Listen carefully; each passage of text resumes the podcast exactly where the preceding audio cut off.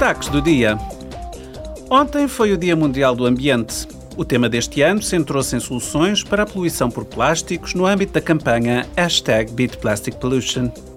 A União Europeia já está a tomar medidas para reduzir a quantidade de resíduos de plástico, mas um quarto de todos os resíduos de plástico gerados ainda é depositado em aterros.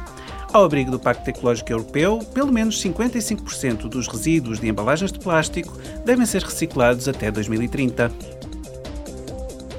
A Comissão das Liberdades Cívicas, da Justiça e dos Assuntos Internos debateu com Margaritis Rinas, vice-presidente da Comissão Europeia, e a comissária Ilva Johansen o trabalho desenvolvido pelo Grupo de Trabalho da Comissão para a Gestão da Migração. Ontem falaram sobre os alegados reenvios forçados de migrantes pelas autoridades gregas.